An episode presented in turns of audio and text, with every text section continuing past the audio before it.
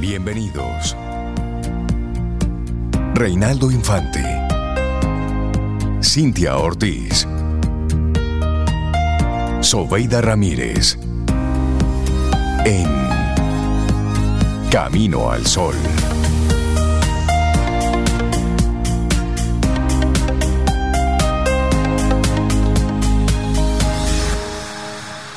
Comienza Camino al Sol. Muy buenos días, bienvenidos a Camino al Sol, 31 de agosto, año 2023. Buenos días, Cintia Ortiz, Obeida Ramírez y a todos nuestros amigos y amigas Camino al Sol oyentes. Buen día, ¿cómo están? Hola Rey, muy buenos días para ti. Yo estoy, estoy muy bien, muy bien. Eh, comenzando este, señores, último día de agosto. Ay, sí. 31 ya, se acabó este mes. Buenos días, Cintia, ¿cómo estás tú? Yo estoy muy bien, gracias por qué preguntar, bueno. sí. Mirando ya que el mes de agosto se va, en el día de hoy sí. terminamos. Yo espero que tú estés bien, te veo bien. Hola Rey, Sí, buenos días, ¿cómo estás? Yo estoy bien. Qué bueno. Sí, y sé que en unos minutitos estaré mejor. De verdad. Claro, y en lo que va avanzando el día, mucho, Mucho mejor. mejor. Claro. A pesar de, de- de Es que, una de- noticia. es que una decisión, o tú sí. te vas que te va a tomar unos días, vas a trabajar menos. Mm, Me gustaría, pero que no me bajaran el sueldo, sino que No. mi sueldo se mantuviera. No, pero Ah. es así. Exacto. Es trabajar menos y que te mantengan el sueldo. Eso es Al, válido. co- al contrario, con beneficios y todo eso. claro. Eso sería chévere. Pero luego es para poder llegar a un lugar, para poder conseguir más dinero. Pero de trabajo nada. Exacto. Mientras menos trabajo, mejor. Si nuestros amigos Camino al Sol oyentes se Ya preguntan, entenderán. ¿de qué están hablando Sobe y, y Rey? Bueno, ya en los titulares ustedes entenderán un poco. Pero Sí, por para lo no dañarnos el día temprano. Sí, sí, sí. No, no Por lo pronto, miren, es una actitud de vida el usted decidir cómo va. Si usted se queda ahí enclavado en el, en el pesimismo, en la angustia, en la incertidumbre, una decisión suya. Y también usted tiene todo el poder en sus manos de decir, hey, ¿cuál es la situación? Y a esto vamos a buscarle una, una salida. Y esa salida es muy posible que no tengas las respuestas. Entonces, ¿cómo se resuelve esto? Hablando. Y ahí conectamos con nuestra intención, con nuestra actitud camino al sol para este día. Me encanta la actitud del día de hoy, señores. Ah, Pongan atención. Habla cuando tus palabras sean más impresionantes que tu silencio. ¿Listo? ¿Ya? Si usted no tiene nada bueno que agregar, mejor cállese. Esa es la traducción. Cállese, que no lo oigan hablar. Ay, mi querido don Ignacio Coradín, cuánta sabiduría. Cállense, cállense, que no lo oigan hablando disparate. Eso me gusta. Es una buena traducción, por si forma acaso de no decir. entendemos. La- le voy a repetir. Habla cuando tus palabras sean más impresionantes que tu silencio. Traducción, Cintia. Cállese, que no lo oigan hablando disparate. Eso. Y eso es una muy buena actitud camino al sol. Me encanta. Sí, sí, sí, porque a veces eh, se habla mucha caballá. No. Caballá. Sí, desde la emocionalidad, desde el desconocimiento, pero, pero por ejemplo, cuando tú lees una noticia y no conoces todo el contexto, pero te molesta, por ejemplo, y comenzamos a juzgar, comenzamos a opinar, Sí. pero hay que ser un poquito delicado. Yo leí el otro día en una en un TED me parece ve- que veía de Brené Brown, ella habla mucho de la vulnerabilidad encanta. y de otros Brené. temas, ahí tienes son cuatro o cinco temas. Y ella decía que cuando una persona le daba como un consejo, que ella lo aprendió con, con coaching y demás antes de ser conferencista, y ella decía que cuando alguien le daba un consejo, una de las cosas que ella pensaba, si esta persona no ha estado en mis zapatos, circunstancialmente hablando, o sea, si no le ha pasado algo parecido, pero era así, si esta persona no ha estado en mis zapatos, no tiene moral para darme el consejo. Y simplemente escuchaba, pero amablemente, pero no necesariamente tomaba las palabras. Ella decía que las palabras se toman de las personas que tengan el, digamos, el valor moral para decírtelo, pero es por el hecho de que tengan la experiencia, que hayan pasado por algo similar y lo hayan, y hayan sobrepasado eso o hayan sido resilientes. O sea que cuando la persona te lo diga, te lo, no se lo dice por teoría, te lo dice porque también lo pasó y te está dando el consejo de vida que le quedó. Claro. Porque opiniones tenemos todos. Y eso decía Clint Eastwood. en el bueno, el malo y el feo. Él decía algo más. Y otras cosas. Todos Opiniones tenemos, y traseros tenemos todos. Todos tenemos de eso, sí. bueno, hoy 31 de agosto se celebra, o más bien se conmemora el Día Internacional de la Solidaridad. Y se eligió esta fecha en honor al movimiento social polaco Solidaridad, que fue representado en 1980 por el gremio sindical Solidanorsek, algo así. Este movimiento fue uno de los tantos responsables de la caída del muro de Berlín, allá en 1989. Es más, uno de sus dirigentes, muchos lo recordarán, Lech Walesa, fue consagrado con el Premio Nobel de la Paz gracias a que promovió los ideales de solidaridad no solo en su país de origen, sino por todo el planeta. Si bien esta celebración tiene una trayectoria larga, existe otra fecha decretada oficialmente por la UNESCO que tiene como nombre, como título, Día Internacional de la Solidaridad Humana y que se celebra cada 20 de diciembre. Pero ¿cuál es el objetivo de este Día Internacional de Solidaridad? Bueno, el propósito de este día no ha variado mucho desde que se fundara el partido sindical. En realidad se basa en un principio básico que es el de la ayuda mutua o el ser solidarios con los otros. Y según el mismo Lech Walesa, solo en la medida en que todos nos ayudemos y trabajemos por una causa común que proporcione el mayor bienestar a todos, en esa misma medida viviremos en un mundo mucho más pacífico, enriquecedor y próspero para cada nación, para cada pueblo o para cada individuo. Y hay formas, Cintia, de celebrar este, este Día Internacional de la Solidaridad. Sí, según la ONU, este día no tiene realmente un programa fijo, digamos. Cada país o pueblo es libre de celebrarlo como mejor se adapte a las necesidades de sus habitantes. Aquí lo que importa es que no se pierda de vista que toda actividad debe reflejar un espíritu solidario propiciado por el deseo del bien común. Actividades, por ejemplo, que se pueden hacer en cualquier casa. Ya, ya ustedes saben que en cualquier país, pero en cualquier casa. Recolectar ropa para los más desfavorecidos, dar de comer a desfavorecidos, realizar actividades de recreación y esparcimiento en zonas públicas para que de manera pública las personas puedan acceder a esto, ayudar a los niños y las personas de la tercera edad de la zona en la que se vive, realizar jornadas de salud completamente gratuitas, mm. por ejemplo. Son formas eh, bastante sencillas y que realmente con un poquito de voluntad se logran, porque incluso las personas que te colaboran te pueden colaborar de manera gratuita. Es un tema de unir voluntades. Otro día internacional interesante es el Día Internacional de los Afrodescendientes esas, esos hombres y mujeres, esas mujeres con esos rizos hermosos que andan por ahí. Bueno, el 31 de agosto se celebra este Día Internacional de los Afrodescendientes y es un homenaje a las contribuciones de la diáspora africana alrededor de todo el mundo. Se estableció recientemente, apenas en el año 2021, con el objetivo de sensibilizar a la población acerca de la necesidad de eliminar las formas de discriminación contra los afrodescendientes. Este día Em, fue presentado como efeméride para celebrarlo en Costa Rica y fue copatrocinada esta iniciativa por 52 países miembros para su aprobación en la Asamblea General de las Naciones Unidas. Esta declaración se genera en el marco del centésimo aniversario de la Declaración de los Derechos de los Pueblos Negros del Mundo, mediante la cual se reconoció el 31 de agosto como día para celebrar las contribuciones de los afrodescendientes y las diásporas africanas alrededor del mundo. Con ello básicamente se quiere reafirmar la libertad y la igualdad de derechos, reconociendo su potencial de contribución al desarrollo y su potencial para contribuir al bienestar de la sociedad. Así es que estamos celebrando ese día también. Y ahí hay libros y películas que, pueden verse para poder eh, aumentar nuestro conocimiento, analizar situaciones, posturas, vivencia de lo que es la población afrodescendiente en el mundo. Ser mujer negra en España, por ejemplo, es una, una de ellas. La autora cuenta sus vivencias como mujer de color en España, una lectura esencial para entender el racismo y tomar conciencia sobre ello. Así varios, varios libros y películas como, oye, este nombre me gusta, A todos nos gusta el plátano. Y es del el director Rubén Bermúdez del año 2021 un documental que refleja un retrato íntimo y vivencias de siete personas que pertenecen a la comunidad afrodescendiente también en, España. Así Interesante es. ver esos documentales, esas películas, leerse esos libros. Sí, otras películas así que pueden buscar es Hijo Nativo, es una película 2019.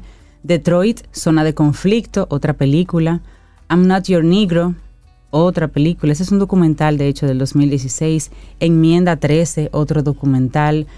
Invictus, ¿recuerdan Invictus? Se hizo un poquito famosa Sí, porque sí, el campeonato de rugby. La, sí, así es. De Nelson Mandela. Dirigida por Clint Eastwood, que como Excelente director película. es, sí, esa película es muy buena. Hay ¿Sabes que ahí. también hoy, 31 de agosto, se celebra el Día Internacional de la Obstetricia para hacer una especie de homenaje a esta especialidad médica de la obstetricia y la ginecología, labor dedicada a la labor de procurar las mejores condiciones de salud a las mujeres embarazadas, contribuyendo a la disminución de los índices de mortalidad materna y neonatal. Y la principal finalidad de este día es sensibilizar y crear conciencia a la población acerca de la mortalidad materna a nivel mundial. Pero también se destaca la importancia de la labor ejercida por los médicos obstetras en el cuidado de la mujer durante la etapa del embarazo, el parto y los cuidados del recién nacido. Y esto se celebra cada 31 de agosto en honor al día en que falleció San Ramón Nonato, patrono de la obstetricia, mujeres embarazadas y parturientas en el año 1240. Dicen que dedicó su vida a la redención de los cristianos cautivos y fue un sacerdote de la Orden de la Merced, y siendo luego nombrado cardenal por el Papa Gregorio IX. Y este, la, la, la obstetricia, para poner todo esto sí en, Hay una en historia, Rey. contexto. Hay una historia que, Sí. que refleja por qué se, se, se Sí, tomó sí, eso. sí, cierto. Es que este cardenal que nació en Lérida en el año 1204 y fue extraído con vida del vientre de su madre, muerta el día anterior. Sí. Y es por ello que se evoca entonces a este santo para la protección de las mujeres embarazadas y de sus hijos por nacer. Esto Qué historia. para, para recordarlo. Así es. Bueno, son las 7:14 minutos en la mañana de este jueves. Estamos a 31 de agosto, cerrando ya el octavo mes de este 2023. Sí, así es. Y bueno, vamos a iniciar con, con uno de los temas de la película Invictus, precisamente. Este es Ole, Ole, Ole. We are the champions, se llamaría en inglés. Overton y Yolandi Nortille. Así iniciamos este Camino al Sol. Lindo día. Los titulares del día en Camino al Sol.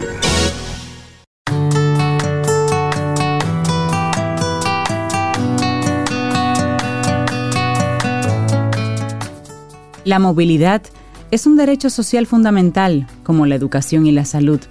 Esa es una frase de Lucho Gutiérrez, y es que todos nos movemos de un lugar a otro, ya sea en transporte público, en vehículos particulares, caminando o en bicicleta, y la forma en que nos movemos influye en nuestra calidad de vida y en el impacto que tenemos en el medio ambiente. Y justo de esto conversamos este martes pasado en nuestro segmento Quien Pregunta Aprende con Escuela Sura. Visita nuestra web caminoalsol.do y disfruta el desarrollo de este importante tema completito. Quien pregunta aprende con Escuela Sura. Así es, y nosotros vamos avanzando en este camino al sol. Aquí tenemos algunos de los titulares que recoge la prensa nacional e internacional. Todos recordamos lo que pasó en San Cristóbal hace dos semanas. Bueno, pues en la madrugada de ayer miércoles, las autoridades de la provincia San Cristóbal detuvieron a Maribel Sandoval y a Edward Vidal, esposos y propietarios de la empresa de reciclaje de plásticos Vidal Plast. También se apresó a Carolina Vidal, la hija de ambos, y esta acción se llevó a cabo mediante un allanamiento en su residencia como parte de la investigación sobre la explosión el pasado lunes 14 de agosto, que provocó la muerte de 34 personas y más de 50 heridos. En la actualidad, los tres detenidos se encuentran bajo custodia en las instalaciones de la Dirección Regional de la Policía Nacional de San Cristóbal. El operativo de allanamiento se llevó a cabo por agentes policiales y estuvo supervisado por el fiscal José Guerrero. Según el informe preliminar sobre las investigaciones en torno al caso, en la empresa se producía una emanación de gases de combustibles en un lugar sin ventilación, lo que provocó la explosión. De acuerdo con el informe del Cuerpo de Bomberos de San Cristóbal, los monitores de atmósfera utilizados tras el evento no detectaron la presencia de gases inflamables como el metano y el etileno, ya que según afirman, estos fueron consumidos por el fuego y no hay rastro.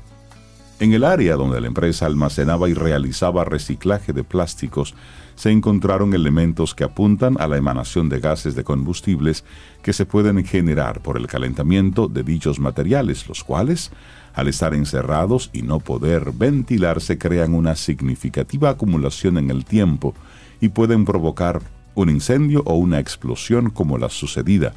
Así registra el informe que no menciona por su nombre a la empresa mientras que el hermano de Edward, Christian Vidal, pide a las autoridades que no le tomen de chivo expiatorio para buscar un culpable del caso. Christian Vidal afirmó que en la recicladora de su hermano no había ninguna caldera, como menciona el informe preliminar de los bomberos, alegando que la familia lleva más de 40 años trabajando con esta recicladora, ayudando al medio ambiente y que demuelen el plástico con un molino y no con una caldera. Visiblemente consternado aseguró que su hermano está sufriendo y que es inocente de los cargos que le imputan las autoridades. El abogado de los propietarios de la empresa Vidal Plast entiende que también era innecesario ese allanamiento a sus defendidos que tuvo lugar en la madrugada. Hay mucho que observar en este caso. Y seguir investigando. Y seguir investigando. Hay que seguir investigando. De verdad que sí. Esto es algo muy grave. Primero por la cantidad de personas fallecidas. Eso es lo, más importante. Y las secuelas. Más de 50 heridos. Estamos hablando de que esto impactó a más de 80 y tantas personas. Es un caso muy grave. Ahora bien, autoridades, cuidado de no querer mostrar un culpable porque sí, para saciar eh, la, pregunta que está haciendo a la sociedad de qué fue lo que pasó. No, la pregunta como sociedad es sí, ¿qué pasó para que no vuelva a ocurrir? Y si hay manos responsables que por supuesto reciban todo el peso de la ley. Pero ojo, ojo, no se vayan por lo más fácil. No se vayan porque recuerden que en torno a esto habían muchos elementos involucrados. Hay que averiguar qué pasaba con ese local, con el ayuntamiento, con los políticos en torno a esto. Es decir, hay que investigar un poquitito más y tomar a una familia así por así en horas de la madrugada. También creo que era innecesario. Claro. Es decir, se les citó en algún momento, se les invitó a un interrogatorio, había posibilidades de fuga, es decir, hay una serie de elementos que, porque es muy fácil tú querer poder todo el peso de la ley con el débil. Lo más rápido posible. No, no, y, con el débil es muy fácil. Bueno, es uno de los primeros titulares. Este te va a encantar. Diputados trabajarán menos a partir de septiembre para adentrarse en elecciones y campaña. Pero no, no me gusta. Pero, espérate, pero por los detalles son los que te van a gustar dame más. los detalles. El trabajo va a disminuir en el Congreso. Los salarios y demás beneficios continuarán igual. Las sesiones y las comisiones de Cámara de Diputados registrarán a partir de septiembre una ralentización, ya que los legisladores dedicarán parte de su tiempo laboral a la campaña electoral que se avecina. Oigan bien, el aviso lo comunicó el propio presidente de la Cámara de Diputados, Alfredo Pacheco. El recién electo. Ajá. O reelecto. Durante la sesión de ayer informó que durante todo el mes de septiembre el órgano legislativo solo sesionará los miércoles, mientras que para los siguientes meses se va a elaborar un calendario a fin de determinar los días de trabajo.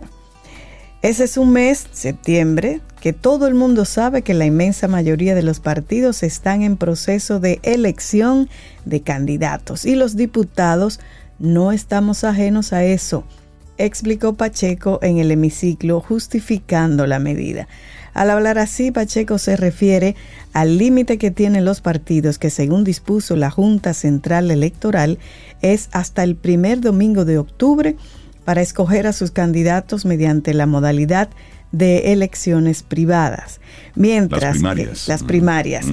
Mientras que las organizaciones políticas que decidan escoger a sus candidatos mediante métodos de asambleas, convenciones o encuestas deberán ejecutar sus procesos a más tardar el último domingo de octubre. Al respecto, Pacheco resaltó que el rendimiento legislativo de pasadas legislaturas permitirá que la merma en los trabajos congresuales no se note, ya que las cifras de iniciativas aprobadas y estudiadas seguirá siendo alta. Cuando hizo el anuncio a los diputados, Pacheco pidió a los legisladores que consagren, o sea que ese es el día sagrado, que consagren los miércoles como días prioritarios para tomarlos como jornadas de sesión en las que puedan trabajar con el desempeño adecuado. En años anteriores, la Cámara Baja sesionaba dos días a la semana. Aparte de su salario, que es de 175.474 pesos, los diputados reciben otros beneficios que incrementan sustancialmente sus ingresos. Entre estos beneficios, 3.500 pesos reciben por asistir a las sesiones. O sea que ellos le pagan su posición de diputado y para que asistan a hacer su trabajo le dan adicional 3.500 pesos. Es decir, es algo así como que tú tengas un salario en Camino al Sol Y te me cada vez que tú vienes sí. se te paga. Entonces, en una evaluación de los congresos de Latinoamérica, la revista Forbes señaló al dominicano como el segundo más caro de la región. Claro, es que no es para menos. ¿Qué les parece? No es para menos. Y nosotros tenemos aquí un congreso de lujo. Y es de lujo porque no hacen nada. Léanse por favor el editorial de hoy del Distin Diario, de, Eso- de Diario Libre. Sigue dando vergüenza. de Diario Libre. Y esos políticos a mí no me representan. Mm. Lo que me dan es vergüenza. Hay excepciones, muy muy poquitas. pocas, muy las pocas. hay, pero en general no, realmente. no me representan. Léanse ese editorial de Diario Libre. Vamos con otro Vamos a, leerlo. Bueno, se registra una alta informalidad entre extranjeros que trabajan en el sector turístico. Al 2021, 56.6% de los extranjeros informales en el sector hoteles, bares y restaurantes eran haitianos. El sector hoteles, bares, restaurantes suele contratar a personal extranjero, sobre todo en sus fases iniciales de construcción y operaciones. En 2021 habían 19.245 extranjeros ocupados en este sector, de los cuales 12.227 eran informales, para una ponderación del 63.5% en ese sector durante ese año. Y esto de acuerdo al Instituto Nacional de Migración. El informe Mercado Laboral y Mano de Obra Extranjera en el Sector Turismo en la República Dominicana, publicado recientemente por el Instituto, sostiene que el estatus migratorio irregular del empleado y la evasión de impuestos por parte del empleador son factores que mantienen vigente esta problemática. Aunque la cantidad de extranjeros ocupados en empleos formales casi se quintuplica entre 2016 y 2019, pasando de 1.971 personas a 9.054 personas, hubo un freno en 2020 provocado obviamente por el cierre de las actividades hoteleras en pandemia. Para 2021 se registraron 7.018 personas ocupadas en el sector turístico, de los cuales 3.650 eran venezolanos y 3.377 haitianos. La cantidad de extranjeros que realizan labores de manera informal en hoteles, en bares, en restaurantes es alta. Y a 2021 ya habíamos mencionado 9.924 empleados haitianos, mientras que 4.640 venezolanos y 5.4% de otras nacionalidades, una media de 650 personas. Sí, son todos los perfiles. La mayoría de los inmigrantes trabajadores en este sector son personas que tienen entre 24 a 39 años de edad, predominantemente hombres, y las mujeres trabajan pero por cuenta propia. Así es. Y es bueno, así, en la cambiamos ahora. construcción, en la subcontratación y luego el personal fijo que queda, que ya sí comienza a ser un poco más formal, dominicanos y demás, pues también en, la- en las bases, porque realmente las, las altas herencias tienden a ser extranjeros. Así es. Bueno, cambiamos de tema, nos vamos ahora al plano internacional. Un equipo que investiga las acusaciones de agresión sexual por parte del difunto fundador de una poderosa agencia de talento para bandas de chicos encontró que los cargos son creíbles y pidió una compensación para las víctimas y la renuncia de la actual directora ejecutiva. La investigación de tres meses que incluyó hablar con 23 víctimas concluyó en esta semana, el martes, que Johnny Kitagawa agredió y abusó sexualmente de menores de edad desde la década de 1950 y atacó al menos a varios cientos de personas. El panel de investigación señaló que Johnny and Associates deben pedir disculpas, fortalecer las medidas de cumplimiento de la ley y educar a sus empleados sobre los derechos humanos. Julie Keiko Fujishima, la directora ejecutiva, debe dimitir por no haber tomado medidas a lo largo de los años según el equipo especial. Kitagawa murió en el 2019 y nunca fue acusado. El encubrimiento de la empresa provocó que los abusos sexuales continuaran sin control durante mucho tiempo, dijo a los periodistas en Tokio el líder del equipo de investigación Makoto Hayashi. Había muchas oportunidades para actuar y este es un, un caso que está causando precisamente mucho revuelo, ya que este cazatalento japonés se convirtió en un depredador sexual de cientos de chicos. Increíble. Y esto es para poner ahí el asterisco a los padres. Hay empresas, hay personas que están trabajando con talentos y de buena intención, de buena gana. Pero ojo, ojo, siempre hay que tener el ojo avisor. Claro. Porque, y más en este tiempo, donde por buscar una fama de forma desenfrenada, por buscar un reconocimiento público de manera desenfrenada, pues padres con intención o sin ella exponen a sus hijos ante Sí, por la prisa de- del dinero, alcanzarlo rápido. Los exponen ante personajes de esta naturaleza. Así es. Entonces, ojo ahí. Bueno, hablemos de la tormenta Idalia, que deja grandes inundaciones tras su paso por la Florida, que comenzó este jueves a evaluar los daños provocados por las devastadoras inundaciones a raíz del paso del hu- del huracán huracán Idalia, que fue degradado a tormenta y avanza ahora por la costa del sudeste de Estados Unidos. Idalia tocó tierra en Florida el miércoles tras iniciar su trayectoria el lunes en Cuba y ahora amenaza al estado de Georgia con lluvias torrenciales y más inundaciones en las zonas costeras donde los residentes ya sufren cortes de luz. En Florida, Georgia y Carolina del Sur, más de 310 mil hogares estaban sin electricidad en la mañana del jueves, según el portal especializado poweroutage.us. Las autoridades no han informado de víctimas, pero el gobernador de Florida, el republicano Ron DeSantis, advirtió que esto puede cambiar dada la magnitud de la tormenta. Los funcionarios estatales indicaron que los equipos de rescate están operativos, pero admitieron que pueden demorar en llegar a zonas que bloqueadas por la caída de árboles o por las inundaciones. Idalia irrumpió en Florida cerca de Keaton Beach como huracán de categoría 3 en una escala de 5 con vientos de hasta 215 kilómetros por hora a las 7:45 del miércoles, según el Centro Nacional de Huracanes de los Estados Unidos. En algunas zonas de la costa las aguas subieron hasta 5 metros. Después, Idalia perdió fuerza, pero generó vientos de cerca de 100 kilómetros por hora en Georgia y Carolina del Norte. A propósito, en la misma casa de DeSantis, allá cayó un, un árbol de 100 años, No se digas. partió en dos y cayó en la propiedad. Wow. Y su casa fue también afectada, su mansión. O sea, que él tuvo que Fue ser de evacuado las- casi. fue Bueno, de como las una mansión, tal también. vez un pedazo. Le cayó sí. a lo mejor en el ala Un derecha. pedacito, sí, Sí, exacto. pero un árbol de 100 años. Si en la mía lo destruye entero. Eh, Exactamente. Mira, y algo que está bien súper reciente es que al menos 73 personas fallecieron en un incendio en un edificio del centro de Johannesburgo. Esa noticia está todavía incluso en desarrollo, hace apenas de eso unas tres horas.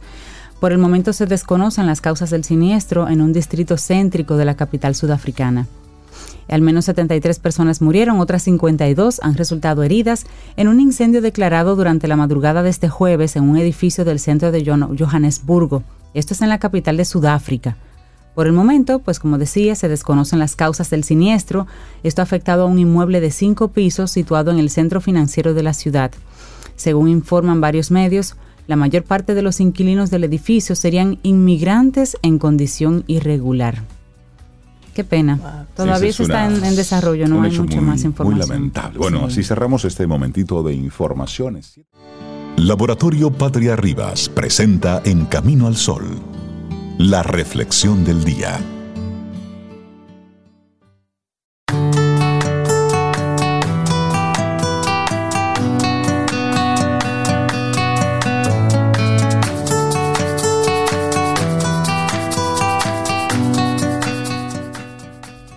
El lenguaje de la emoción es más antiguo y más simple que el lenguaje de la razón. Y eso lo decía Charles Darwin, geólogo, explorador, escritor de viajes, naturalista, filósofo, escritor, que no fue Charles Darwin. el creador de la teoría de la evolución. Así es, así es. Bueno. Nuestra reflexión en esta mañana, descubriendo el lenguaje emocional la clave para conectar con los demás. Ay, eso me encanta. Y el lenguaje emocional obviamente es aquel que comunica emociones y va más allá de lo verbal y de hecho en algunos casos lo contradice. Todos captamos en cierta medida esa comunicación sutil, pero no siempre le prestamos la suficiente atención ni decodificamos correctamente los mensajes. Y es importante acotar que este lenguaje impregna toda nuestra comunicación, lo notemos o no, siempre estamos expresando alguna emoción, incluso cuando guardamos silencio. Por lo mismo, este idioma de los sentimientos es mucho más rico que el de las palabras. Permite conocer mejor a cualquier persona y comprender lo que siente y va más allá de lo que dice. Y uno de los aspectos más interesantes de dicho lenguaje es que buena parte de él no está bajo el control consciente. Debido a ello se trata de un tipo de comunicación más genuino y con él podemos establecer una conexión más profunda con los demás, abriendo canales que despiertan u optimizan la empatía. Así que veamos de qué se trata esto. Claro que sí, hablemos del lenguaje emocional. Peter J. Lang psicólogo y profesor del Centro para el Estudio de la Emoción y la Atención de la Universidad de la Florida en Estados Unidos, es una de las personas que más ha investigado sobre las emociones y su lenguaje.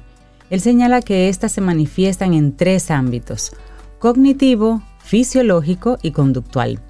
El primero corresponde al pensamiento y la razón. El ámbito fisiológico tiene que ver con las reacciones en el organismo físico, y el conductual está relacionado con los comportamientos que se derivan de experimentar determinada emoción. Un ejemplo, una persona que siente tristeza. Es probable que algunos de sus pensamientos comunes sean nada me interesa, no le encuentro gusto a nada, no quiero nada, que no me hablen, no estoy, como dicen. Quizás esto se manifieste en el ámbito fisiológico como falta de energía, entonces, somnolencia, inapetencia, etcétera mayor pasividad. Tal vez se quede en la cama varias horas, tal vez no quiera hacer planes, tal vez rechace invitaciones, tal vez comience a descuidarse. Sí, eso, pasa. así. Entonces, ahora bien, es posible que alguien le pregunte, ¿y qué te pasa? Y que esa persona responda, no es nada, solo estoy un poco cansado. Si el interlocutor se queda en el lenguaje verbal, podrá creer que es solo fatiga. En cambio, acude a la interpretación del lenguaje emocional y captará el gesto, la actitud, el tono de voz y la conducta pasiva de la persona. Entonces, podrá entender que esa persona está triste o que tiene síntomas depresivos. Esa es la diferencia. Así es, pero vamos a interpretar un poco el lenguaje emocional, porque se habla mucho del lenguaje corporal, pero no tanto del lenguaje emocional. El lenguaje emocional suele aparecer entre líneas, mezclado con otro tipo de mensajes. Las palabras mismas dicen mucho más de lo que se capta a primera vista. Una buena manera de comenzar a interpretarlo es prestándole atención a los términos que utiliza una persona para decir algo, en especial cuando está usando un lenguaje figurado. Si alguien dice que trabaja como una mula, no solo se está refiriendo a que trabaja mucho, sino a que también sufre las consecuencias de ello en todos los planos. O cuando una persona dice, me muero por ir a esa fiesta, además de su deseo por asistir, está señalando que el evento es significativo, que existen expectativas e ilusiones en torno a esto. Capítulo aparte merece el lenguaje corporal y el gestual. A veces no es necesario descifrarlo con palabras, pero simplemente percibir el tono de la voz, la impresión general que deja la actitud del cuerpo, la intensidad de la mirada, etc. A partir de esto, es posible interpretar lo que en realidad siente una persona.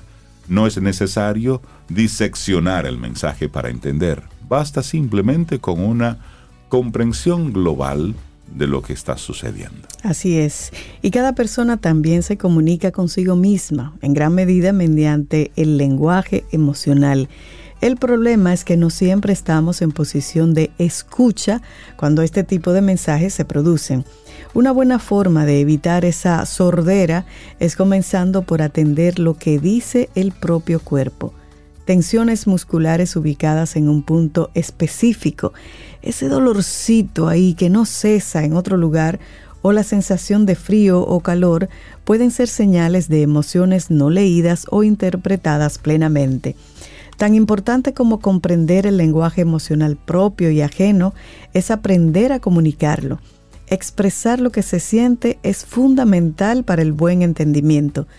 Dicen que los nudos en el estómago o en la garganta son iguales a los nudos en el cabello. La mejor manera de deshacerlos es poniéndolo en orden. ¿Cómo? A través de la palabra, que logra darle forma a lo que antes no la tenía. Qué interesante. Sí, expresarlo. Bueno, descubriendo el lenguaje emocional, la clave para conectar con los demás. Un escrito del psicólogo Sergio de Dios González y bueno, lo compartimos aquí hoy en Camino al Sol. Laboratorio Patria Rivas presentó En Camino al Sol, la reflexión del día. Este es tu gran día. Camino al Sol.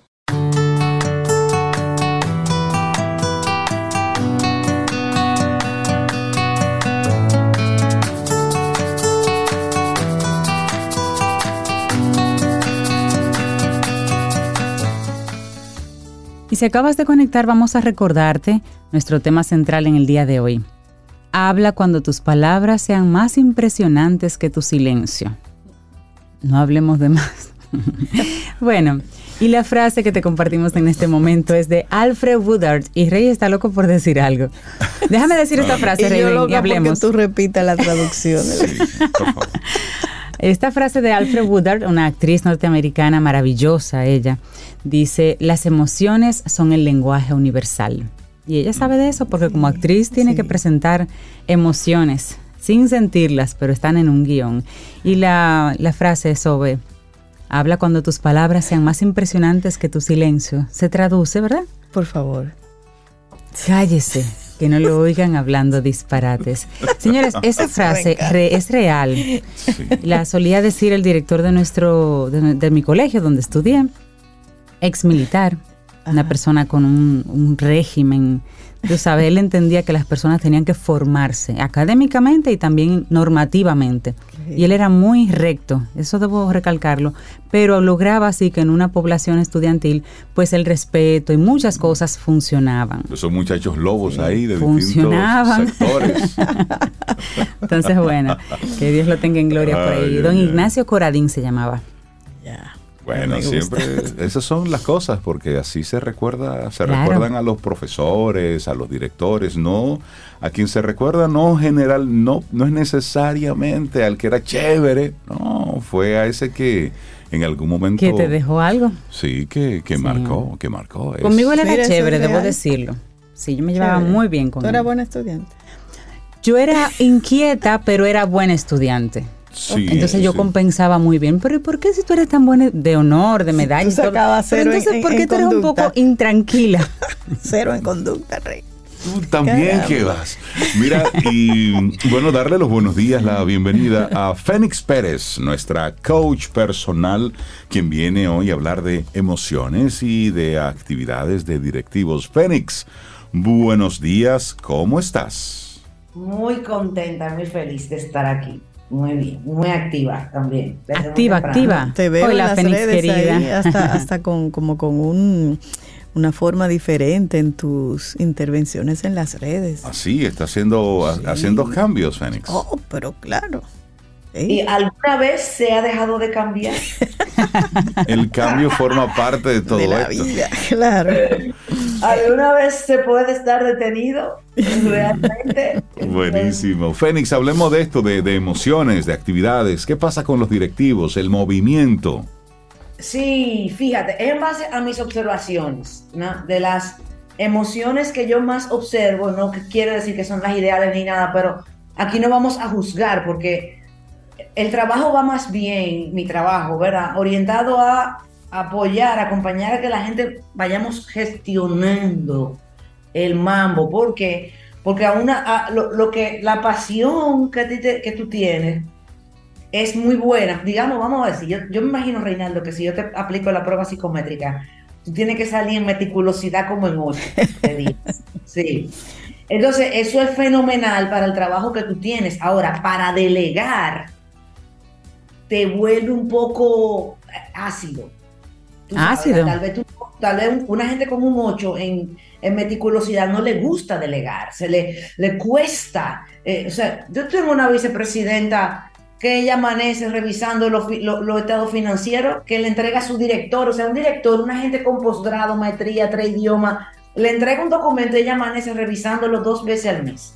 Pero revisando Pero- en detalle, pues tú revisas lo general y confía en tu director y firma aprobado y listo. Exacto. Es como que ella lo va a hacer otra vez.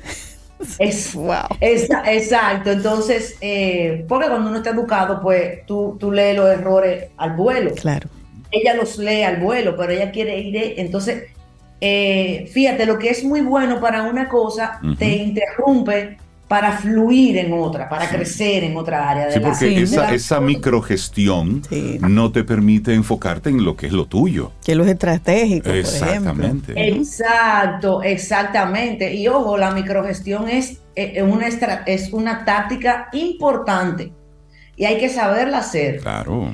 Y en, en la construcción de una relación, muchas veces hay que aplicar eso para yo poder confiar en ti. Tú sabes. Sí, porque es una especie de arqueo ¿eh? aleatorio a ver cómo vas. Claro. Exacto. Pero es, un ar- pero es Sí. un arqueo. Es decir, no debo estar vigilando cada uno de tus pasos. No tiene sentido. No, una, una vez ya te tengo confianza, Exacto. ya, a lo tú. Y claro, hay un precio. A mi asistente se le pueden ir un par de gente de la que tiene que coordinar. Y bueno, es el precio de delegar, tú sabes. Y vamos puliendo y yo la voy acompañando a que, tú sabes. Entonces, de- dentro de lo que yo he encontrado, yo hice mis notas en, en mi pizarra. Ahí estamos viendo, profe. Sí, ajá. Entonces, en, en, la- en cuanto a las emociones, que yo he encontrado mucho en diferentes empresas de diferentes industrias, porque tengo esa dicha que tengo como unas industrias como variadas, muy variadas. Eh, la impotencia. La impotencia. Ay, sí, la impotencia, sentirse impoten- impotente y eso se manifiesta de alguna manera con, con parálisis, con enojo o, o con un no puedo hacer nada, o sea, que es una especie de parálisis, pero empática. Eh, pero la impotencia se da mucho, se da mucho. El antídoto para eso, que, que lo hacemos en los masterminds, es llevarte a la, a la zona de poder, porque es verdad, o sea, cuando un jefe es un cuello de botella, digamos, ¿verdad? ¿Qué tú haces ahí? Y ya tú has hablado con él, tú has utilizado algunas tácticas como para ver si tú le entras, tú sabes, como para desbloquear. Y como quiera es un cuello de botella. Yo tengo que seguir trabajándote hacia tu zona de poder porque definitivamente no te me puedes enfocar ahí. Tiene que haber, porque es que siempre hay, siempre tiene que haber una forma de resolver la situación, siempre la hay. Así sea, bueno, ok, en este tipo de decisiones, aquí hay un cuello de botella, pero en otras no. Entonces me enfoco en lo que, en lo donde yo sí tengo poder. Ujú. Ujú. Ah, Y saco, esa- y saco esas actividades, con eso Claro. tomo esas decisiones para quedarme solamente con lo que me tiene atorado, digamos. Claro, y me, y me independizo porque es que hay, y al final el jefe va a caer en cuenta eventualmente. Eventualmente le va a doler, va a decir, pero aquí no se ha hecho tal cosa. Ah, bueno, pero es que estábamos esperándolo a usted. ¿Y qué hacemos? ¿Cómo, cómo le ganamos a Cuba? Esa era una frase que se usaba antes, ya no, ya le ganamos a Cuba. Sí, a Cuba y más. y más. Bueno, estamos duro, duro, duro y curvero. Entonces la impotencia, eh, o sea, tiene, ti- tiene solución, tiene que tener solución. Ah, que me reclaman mucho, que me reclaman mucho. No se me haga la víctima. No se me haga la víctima. La víctima no quiere nada que ver con el éxito, nada que ver con el dinero. El victimismo no, no, o sea, el dinero no quiere saber de nadie que esté en modo víctima. Ni el éxito tampoco, ni los ascensos tampoco, nada, na- nadie que esté en modo víctima crece. No puede. Fénix, te voy a pedir que me repitas otra vez esa frase. Porque eso de que nadie que está eh, en modo víctima crece Oye. ni echa para adelante, eso es así. Ni el dinero, ni el éxito, ni el sentido del logro quieren nada que ver con la gente víctima. Ya. Eso quiere decir que el ser víctima es una opción suya. Claro. Es una opción suya. El otro día me preguntó una chica y grabé un reel de eso que va a su- subir, lo subirán un tiempo, ¿verdad? Que, le, que habla del mobbing.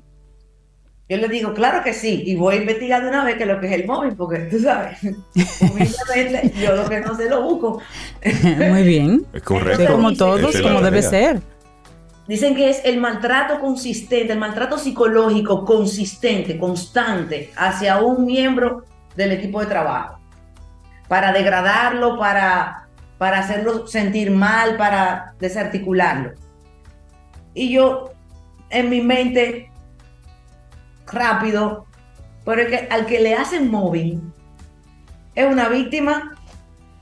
Entonces que se quite de ahí, del Estado, no del trabajo, del Estado de víctima. La persona que hace mobbing, que siempre está burlando o que consistentemente dice, no, lo que pasa es que contigo, contigo no se puede contar. O sea, que, que te trata mal, que te descarta, que no te invita a las reuniones. Esa persona tiene su situación, que tampoco la podemos juzgar, tal vez que se desespera contigo porque tú eres más rápido o más lento que él, no, no, no sabemos, o tal vez que te tiene envidia y ni él mismo o ella misma lo sabe, tú sabes. Ahora, si te hacen móvil y tú te, te estás dando cuenta, es porque tú estás modo víctima. Entonces quítate de ahí, de ese estado, tienes que salir de ahí. Rápido así, no le haga caso. Y no te lo tomes personal, vaya y busque el librito ese, los cuatro acuerdos, y no le haga caso. Exactamente. Creo que ese es el segundo o el tercero. No es personal. Exactamente. No, a, a veces, señores, es personal y es O la, intencional. conver- o la conversación tal No, pero entonces a ahí. veces personal e Pero entonces intencional. ahí tú enfrentas la situación. Salir de Y víctima y, usted le pregunta, enfrentarla dígame, con hermano, ¿cuál es su problema Sí, exactamente. conmigo? ¿Cuál es su situación? ¿Cuál ¿Qué es su situación? Sí, sí, sí. No, porque eso hay que hacerlo. Sí. Claro, así Siempre- es. Tener siempre- las conversaciones valientes, Sí. uno va Ah. sondeando estrategias. Exacto. Pero Claro. si le dedicas atención a eso, conversas con el victimismo tuyo de que me están haciendo mobbing y mira cómo me maltrata y mira lo que me hace y mira esto y mira que yo Y ellos, y ellos son peores porque son cómplices, no dicen nada, no me defienden, se quedan Pero usted callados. que tiene que defenderse Claro, eso primero, pararse. Usted quiere unas, voz. usted quiere unas manos que lo ayuden, encuéntrelas al final de su brazo. Esas son las que están ahí para defenderlo. Está buena ese Reinaldo. Te quiero una mano que le ayude. Y, normalmente llegan, llegan después otras manos, pero Sí. primero tiene que pararse uno. Ayúdate, Claro, que yo te ayudaré. claro, pero claro. ayúdate, arranca tú. Sí. Claro. Mire, ¿qué Otra ¿qué otra emoción. exacto? ¿Qué otra emoción has encontrado, aparte de esta de la impotencia que me encontré tan... wow. El temor. El temor. El, temor. No le quise poner miedo, porque miedo tiene como una carga como dramática, como de película de terror. No llega miedo, ese miedo. No, pero el temor, el temor al que dirán, el temor a tomar una mala decisión, el temor a no, a, no estarlo haciendo bien, el temor a que no, lo, no se den cuenta de que lo está haciendo bien, el temor, ¿m? el temor a no saber dirigir, el temor, ese temor está muy, muy latente y muy disfrazado, o sea, muy disfrazado de lo mismo del victimismo. porque entonces mucha gente sale a buscar culpable. Y lo peor, esto sí es una cosa que yo, que es la tercera emoción que anoté, la pasión. Lo peor del temor y de, y de, y de la gente que busca culpable y que está en un nivel alto, ¿tú sabes qué? Que busca culparse a sí mismo. Porque sabe que no le puede echar la culpa a nadie. Sabe que no es cierto que los demás tienen tanto poder sobre él, sobre él mismo, sobre ella misma. Lo saben, entonces se echan la culpa. Y digo, eh, cálmese, mi hermano, que aquí no hay culpable, ni usted tampoco. Si usted no le está haciendo como es, o como corresponde, o como usted cree que corresponde, tal vez es simplemente falta de información. Y ya. Y se quedan así, mira, no parecen bebés. Sí, porque es, es darme cuenta, es sorprenderme precisamente desde mi desconocimiento, desde mi ignorancia, o al mismo Exacto. tiempo desde mi inobservancia, es decir, está ahí, porque tú no estás viendo lo que es evidente. Entonces, con esta, con esta emoción de- del temor, ¿cuál sería la actividad del directivo? La no actividad, la no toma de decisión, la no, to- la- no tomar las riendas. O sea, ¿qué actividad asociamos con la emoción del temor? Mentales. Quitar el ego del medio. Ya. Porque el que, el que tiene miedo de perder es el ego, porque es el que puede perder o ganar, el, el ego. El ego es el que se está comparando todo el tiempo. El ego es el que se siente en falta. Te lo voy a poner como un ejemplo. Mira, yo siempre he tenido complejo de que yo no hablo inglés, pero a mí me han contratado porque yo hablo inglés. En, en películas y en anuncios de televisión, cuando traían cruz de fuera, hace 30 años, 20 años, me contrataban porque yo era bilingüe. Yo aprendí a hablar inglés con el telecable, traduciendo canciones del Listín 2000. Pasamos por ahí. Cédulas compartidas aquí. Así. Y el otro día, a- ahora sí, tengo que, que ponerme, estoy full ya en inglés con una persona que me está asistiendo, que me está ayudando a mí, eh, una profesora de inglés profesional, una cosa que me pasó un examen el otro día, y yo salí avanzado en inglés. ¿Cómo? Y yo, no. ¿Qué pasa? Yo me pregunto, pero ¿por qué que yo no hablo inglés? Si yo quito el ego del medio. ¿por qué que yo no hablo inglés? Bueno, primero yo no estudié en un colegio bilingüe. Segundo, no, no estaba en un entorno donde se hablara inglés. Entonces no lo necesitaba. Claro. Entonces no era culpa mía que yo no hablara inglés, es que yo no lo necesitaba. Entonces cuando quité el ego, pude entonces enfrentarme a la situación que ya me lo pone de frente de que ya tengo que ponerme en inglés. Para, para, para quitar la laguna, ganar seguridad, porque yo lo entiendo, ahora sé que lo entiendo. Entonces, ¿qué pasa? Cuando yo quito el ego del medio, yo puedo tomar acción. No, lo que pasa es que esta gente van a decir de mí, no importa. El otro día tuve que ir a defender un, un informe en un, eh, donde un cliente que había uno que era gringo, gringo, y todito hablaban full inglés, y en esa empresa se habla inglés. Y me dice la clienta mía, me dice, no, no, cállate, que tú no me gustas inglés. Y yo me iba a complejar. y yo, Feni, no se trata de ti. Claro. Porque yo estaba hablando, yo no estaba hablando pluma de ganso, yo sabía lo que yo estaba hablando en inglés. Entonces, se trata de ella, tu protagonista es ella y son ellos. Yo dije, ah, ok. Entonces, claro, en español yo soy muchísimo más diestra, más gesticulosa, más Por dramática. supuesto, Entonces, porque tienes más vocabulario. Claro. Entonces, pero yo me iba a complejar. Ahora yo tengo, y todos tenemos, todos, todo el que trabaja con gente, todo el mundo, tiene que estar todo el tiempo, todo el día, quitando el ego del medio. Porque el ego eh, sale, mira, como un florón todo el tiempo. ¡Uy! Mira, te están diciendo a ti. Mira. No, no, no, no, no, no se trata de usted. Entonces, la tercera emoción muy importante, y tal vez lo dejamos ahí, es la pasión. Mierquina, cuánta gente aficiada a lo que hace, enamorada. Ah, pero eso es buenísimo. Enamorada, claro, pero, pero si usted no estuviera enamorado, no maneja ni impotencia ni temores. Claro. Así es. Óyeme, gente sea, con la gente que yo trabajo son gente con un nivel de compromiso. Incluso los masterminds que son en la empresa, que son como, como usted va a estar en ese curso, le dicen un curso, ¿verdad? Usted va a estar en ese curso. Y lo ponen ahí y, van viendo la dinámica, tú te das cuenta cómo le va saliendo, se le va abriendo ese corazón y se le va inflando ese pecho cuando hablan de lo que, de lo que hacen. O sea, y eso es hermoso. Nosotros somos gente apasionada, apasionada, enamorada de todo, de, de- de- de cada minucia. Tú, tú ves gente que hablan que yo quiero capacitar a mi equipo.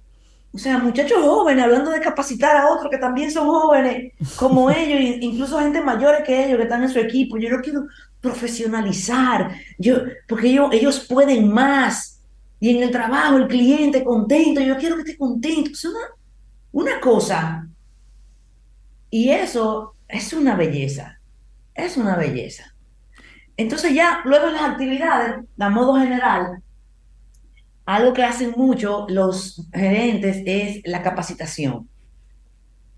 Cosa que no siempre hay tiempo para capacitarlos, tú sabes, eh, de la manera que se, que, que se debería, tal vez, se puede acortar. Por ejemplo, eh, en estos días en un mastermind eh, hablaron de que uno de ellos tenía que hacer la certificación en la plataforma que ellos usan pero que ya ten- la estaba usando la plataforma, que no tenía tiempo. Entonces apareció un voluntario dentro del mismo grupo que le dijo, oye, vamos a hacer un, un workshop nosotros internamente para lo básico, en lo que tú coges el curso que dura seis meses, en lo que tú...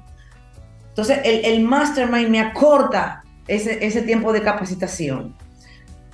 Está también, ah, delegar. No, no, pero ese es el drama. A ese drama, ese, mira, ese es el drama de los gerentes, delegar que, tiene que ver con, la- con lo de la meticulosidad y con un montón de factores, tú sabes. Eh, formar a otros es parte de formar a otros y hay un temor ahí en que si, y si yo estoy formando mi competencia, obvio, usted no está formando su competencia, usted está formando su relevo. Exactamente, qué buena Usted forma de ahí. plantearlo. Sí, sí. Hay un Sí. relevo generacional natural. Punto. Porque lo que está para usted, ni que te quites. Te cae. Te mi cae. amigo. O sea, Esos refranes de las narconovelas a mí me gustan mucho también. Eh, otra es de actividades de los puestos normal, pero estas son actividades de los puestos de gerente en general. Eso no tiene que ver con lo que hace cada- con el desempeño del departamento, tú sabes. Pero es planificar, supervisar y dar feedback. Así pequeñito, rapidito. Eh, nada, o sea, que la, la descripción de puesto. Usted lo que tiene que hacer es eh, capacitar, delegar, supervisar, dar feedback, nada más eso. Exacto. Nada más eso. Aparte de sus funciones de, Sí, de porque- que el departamento produzca. Tú no has hablado nada de productividad, eso es de, de lo operativo, todo eso es estratégico para que la maquinaria funcione, para que eso se mueva. Exacto. Ahí no se ha hablado de KPI, de que de esta mesa tienen que salir no sé cuántas piezas al día. Ahí no se ha hablado de nada de, de- de lo del departamento, que los informes financieros tienen que tener, que vamos a hacer. Nada, nada se ha hablado todavía ahí. Pero son cargos que todos los gerentes, por eso hay empresas donde como, digamos, la- en las clínicas se da mucho que los, incluso los dueños y los administradores no son doctores. Porque lo- el doctor no, no es entrenado. Yo he tenido clientes, tengo clientes doctores que me dicen tantos años estudiando y ahora soy director de cirugía y yo no sé nada de con gente. Sí, y, y mira, y es, y es entender Sí. realmente cuál es tu papel dentro de toda esta dinámica. Fénix Pérez, muchísimas gracias por el regalo que nos hiciste hoy. De verdad que es un muy buen tema, emociones y actividades de directivos. Y esto, desde tu experiencia, precisamente en contacto cada día con, con estas personas. Fénix, la gente que quiera seguirte el rastro, seguirte en las redes sociales y tus cursos. Sígueme en Instagram, sígueme en LinkedIn, sígueme en YouTube, sígueme en todos Vota los por. Fénix. Y ve a mi página web, Fénix Pérez, y también Mentes Mastermind. Y el martes Ujú. 5 de septiembre a las 11 y media de la mañana, hora República Dominicana, esta que está aquí va a estar impartiendo un taller online y ya está disponible Eh, en toda la plataforma, bu- busque por ahí que el link de, inscri- de inscripción está. Buenísimo. Y, y nada. I love you, baby. I love Gracias, you, baby, too. Cuídate mucho, Un Fénix. buen día, un abrazo. Bye, buen día. Ten un buen día, un buen despertar. Hola. Esto es Camino al Sol. Camino al Sol.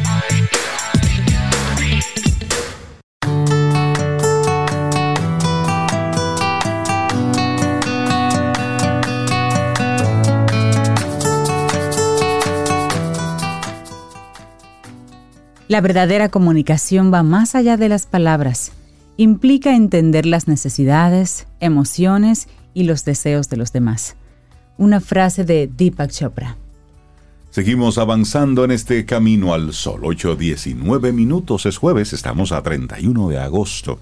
Y muchísimas gracias por conectar, por estar ahí siempre presentes de lo que pasa con todo en este, en este camino al sol. Porque miren, de verdad, cada día recibir sus mensajes, sus, sus pensamientos con cada persona que conversamos y nos dicen, hey, soy Camino al Sol oyente y se identifican como Ay, Camino al Sol oyente. sí. Sí, es motivo de muchísima alegría, de verdad que sí. Y bueno, los jueves nosotros aquí hablamos de, de cine, de actuación, de interpretación desde el punto de vista interpretativo con nuestro buen amigo Richard Douglas, actor dominicano, con su opinión personal. Richard, buenos días y bienvenido a Camino al Sol. Muy buenos días, gracias de nuevo por, por permitirme estar aquí con ustedes y sentirme útil a la sociedad. Lo eres, lo eres lo por eres, mucho. Claro, claro que sí. Buen día, Richard. Muchísimas gracias por este chance a ustedes al Supermercado Nacional. Hoy les traigo una propuesta un poco diferente. Es una, es una película de humor, una película, es una comedia muy simpática, donde hay un tipo, como yo siempre digo, que Camino al Sol te da las herramientas necesarias para poder hacer mejor tu trabajo por la condición natural de Camino al Sol, de que es una, un, el único programa de crecimiento personal que existe en la República Dominicana. Eh, a propósito de Fénix, es un tipo que cae en modo víctima. es, un muchacho que lo dejan plantado en el altar y se queda como medio loco, ¿no? Porque la novia se le fue con otro ahí mismo en el altar. Y la mamá, muy preocupada por ayudar a su hijo, decide hacer con él unas vacaciones en un sitio turístico en España, donde la única condición es que tienen que ser parejas recién casadas. Y ella se hace pasar por la esposa, la recién casada esposa, para que su hijo vaya a ese lugar. Ahí vive muchísimas experiencias turísticas, experiencias diversas, eh, experiencias eh, de tipo afectivo inclusive, pero es para salir del drama de aquella problemática que se le presentó al tipo para, para su desarrollo vital de que lo dejaran plantado en el propio altar. Esta película está dirigida por un español que se llama Paco, eh, Paco Caballero. Uh -huh. Paco Caballero es el que dirige esta, esta, esta obra cinematográfica española y la protagoniza Carmen Machi, es una actriz bastante experimentada, española. Buenísima. Ya de, ya de 60 años, muy buena. Uh -huh. Y hace un personaje magnífico de la mamá de este muchacho que es Kim Gutiérrez, otro español, que hace su papel bastante digno. Aquí se hace acompañar de Justina Bustos, argentina, ya que como yo he dicho antes, casi todos los actores argentinos de cierto peso viven en España.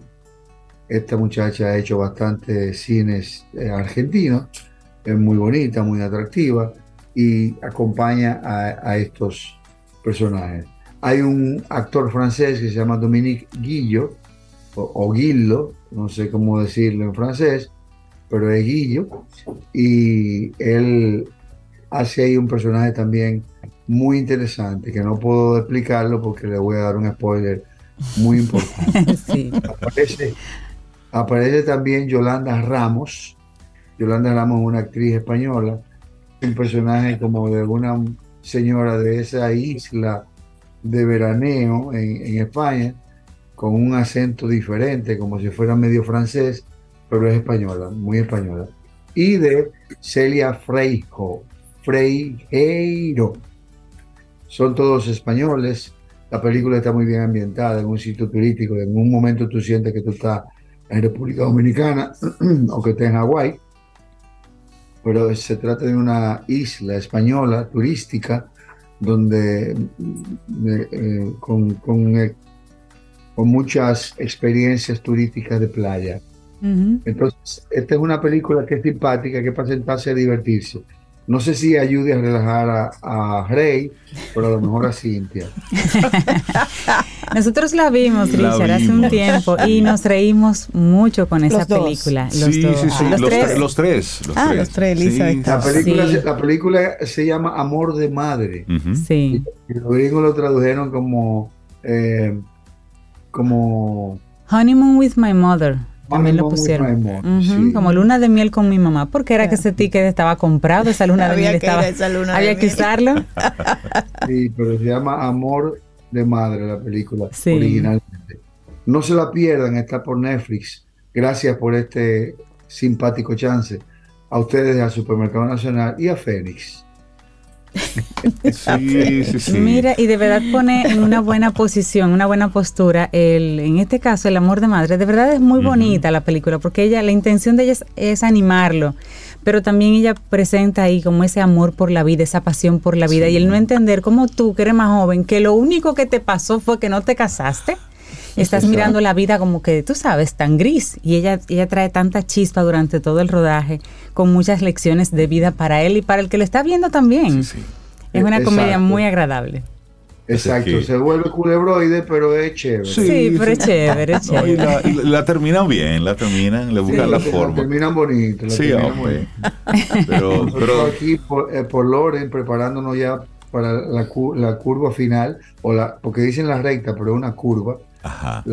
La, curva final de- del espectáculo Bachata, el musical que se presenta aquí en Loren el próximo sábado en el Loren High School. Excelente. Ay, qué bueno. Que les vaya súper bien, Esperamos Richard. noticias de parte tuya de Y cómo envía fue fotos, esa videos. presentación. Ojalá, gracias por este chance nuevamente a ustedes al Supermercado Nacional. Que tengas un excelente día. Un Richard. abrazo. Gracias. Igual a ustedes, un abrazote. Bueno, y Richard me indica que la música de esta película la hace un chico, 39 años tiene, ya ha ganado varias veces el premio Goya y otros premios como el Platino y el Gaudí a, a músicas de películas. Sin embargo, en la película hay una selección como de 28 canciones diferentes y vamos, vámonos con una muy conocida que se da en el momento en que hay como un concurso de baile y la mamá y el chico Sí. ¿Te, eh, te acuerdas La, de la película es chévere. Esto es Chayanne, Sí, sí, Madre Tierra, porque es así como animada. Gracias, Richard. Ten un buen día, un buen despertar. Hola. Esto es Camino al Sol. Camino al Sol.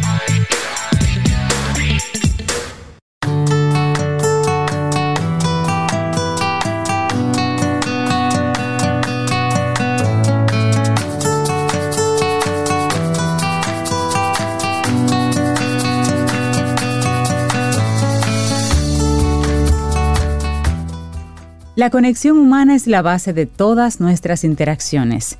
Es lo que nos une en un nivel más profundo y significativo. Una frase de Brené Brown, académica, ensayista y oradora norteamericana.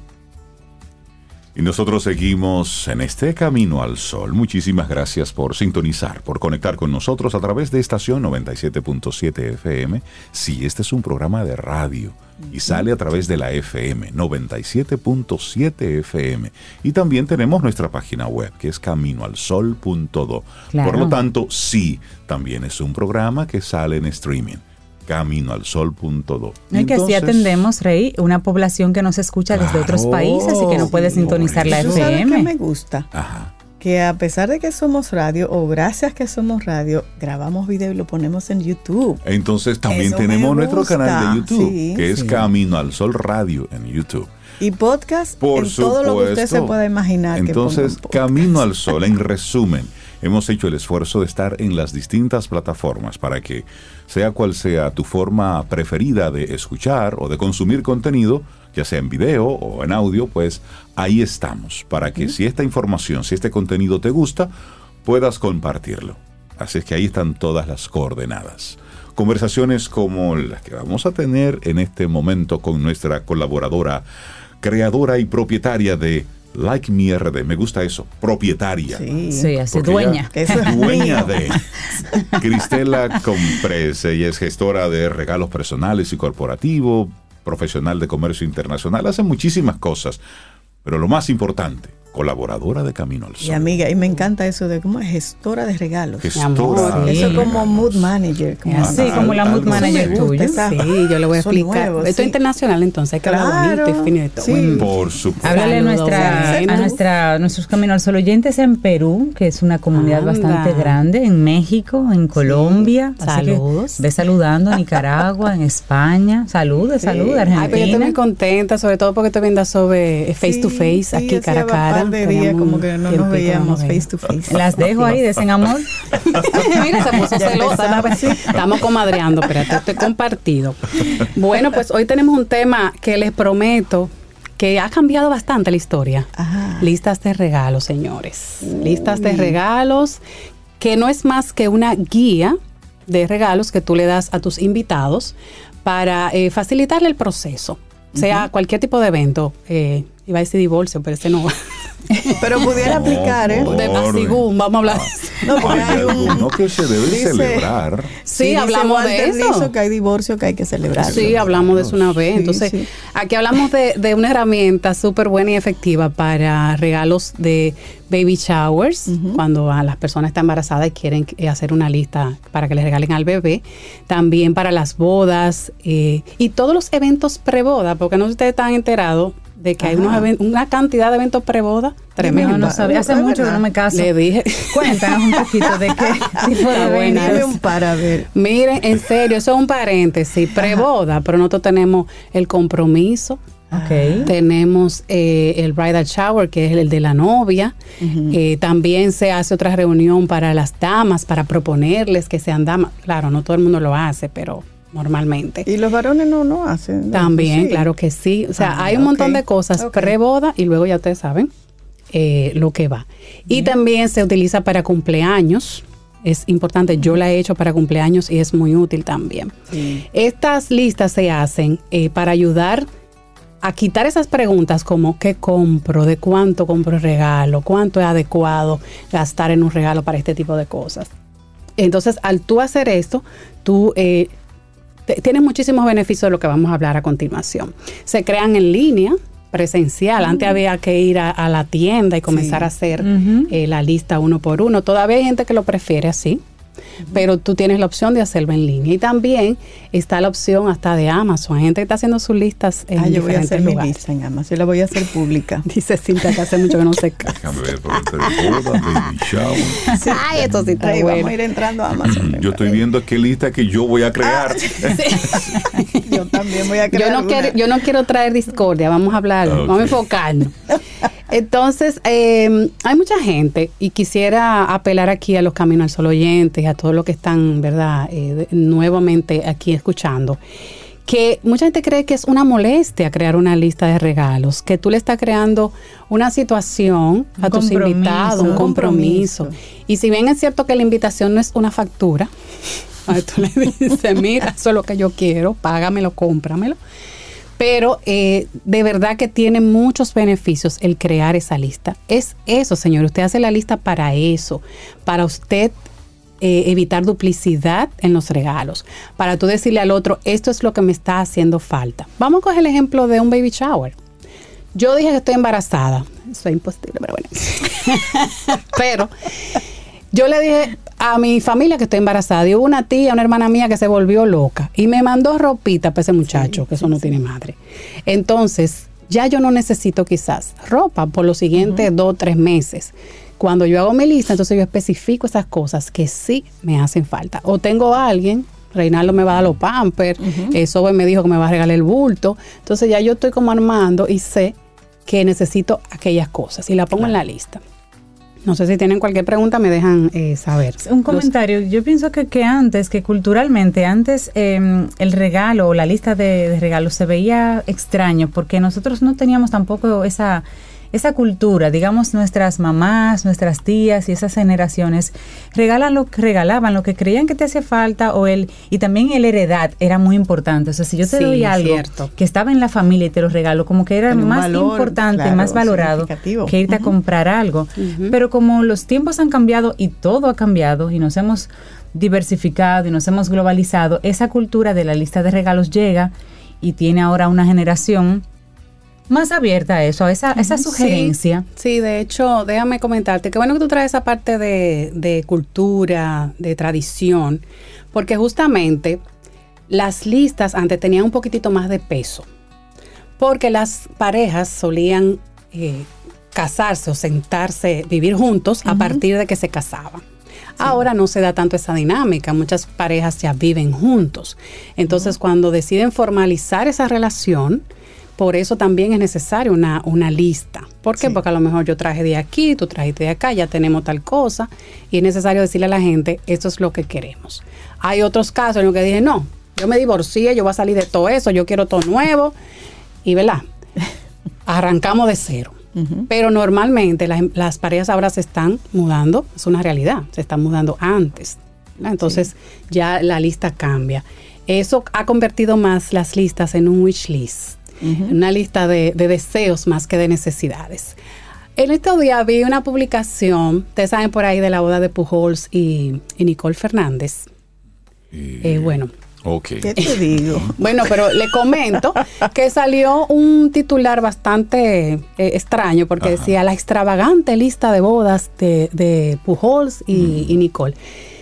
Lo de extravagante es relativo, Ok. porque imagínense, tú dices, ¿qué pueden estar necesitando esta gente? ¿O qué tipo de casa van a tener que necesitan tal o Pujols cual? el pelotero. Estamos hablando de. Albert Pujols, pelotero. Sí, Nicole Fernández, la hija del expresidente eh, Ya Fernández. estamos al tanto.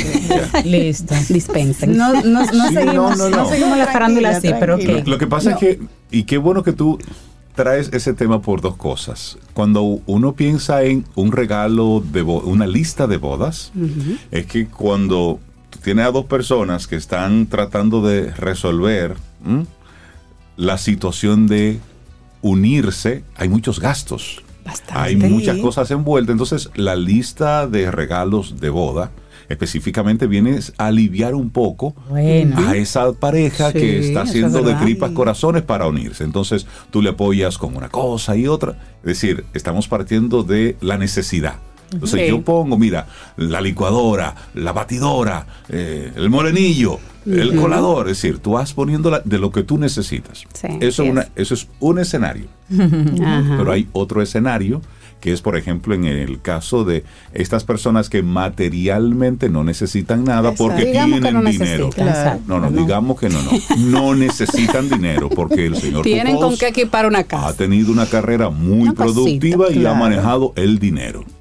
Ya. Así es. Muy bien. Entonces, que tú regalarle a una persona que supuestamente materialmente lo tiene todo. Sí. Entonces son más bien regalos y o detalles que tienen que pueden tener algún tipo de significado. Sí. Ahora bien, y esto es como un, un paréntesis que yo, yo Me abro. está quitando, me está quitando el negocio el hombre. La lista de bodas habla de mis necesidades, de mis deseos, de mis aspiraciones y no necesariamente de lo que yo pudiera estar en un momento puntual necesitando de manera objetiva, Es correcto. sino de manera aspiracional, Es correcto. que es distinto. Ah, ya estoy haciendo la mía de, de, de antojos. ¿Ustedes se acuerdan? ¿Ustedes se acuerdan en, en el programa anterior que hablamos de que los regalos son un lujo Ajá. más que una necesidad? O sea, que se debe Sí. ver de esa manera. Ayer justamente yo hice una publicación, estaba riéndome con Feni. Síganme en las redes, like- en Like Me RD. Yo puse una publicación que decía, el regalo es un lujo. Entonces también, eso tiene que ver con lo que tú dices, Rey, de que ya yo aprovecho y digo, yo no me compraría, yo no daría 10 mil pesos por esta tacita. ¿Tú ves? Entonces déjame ponerla aquí, a ver si a alguien se le rebala la mano ahí y me la regala. Un alma Entonces, bondadosa. un alma bondadosa. Entonces, eh, tienes toda la razón. Por eso dije que cae ya en un wish list. ¿Qué cosas yo, yo me- no me compraría por mis propios medios? Porque yo tengo muchos otros gastos que propios de la boda o de la actividad y prefiero que los demás me regalen. Hay muchas modalidades, Rey, déjame decirte. Ajá. Ese tema, nos estamos enfocando más en la lista de boda porque como que es la más común. Yo sé que hay mucha gente que está quizá en ese proceso. Y que se está acercando diciembre. Y sí, que diciembre, que, es un mes bonito para eso, sí, mucha sí. gente. Pero después vamos a entrar a una segunda lista. Sí, podemos entrar en baby showers, en los cumpleaños, en en, el divorcio que así, En hablamos. los housewarming. E- ese yo lo es tengo una- aquí. porque eso es una Eh, tendencia. por favor. Vamos, es un baby shower para la casa. Es un baby shower Para la casa. En esta época donde hay que decirlo, la parte de la construcción en nuestras ciudades está muy muy activa, muy movida, mucha gente comprando, mucha gente mudándose sola. me están dando muchas ideas. Rey, Eso es una actividad, es un, baby shower de tu casa. Pero yo le hice ese comentario a una pareja de amigos. Ella no, él no creía. No se ha hecho.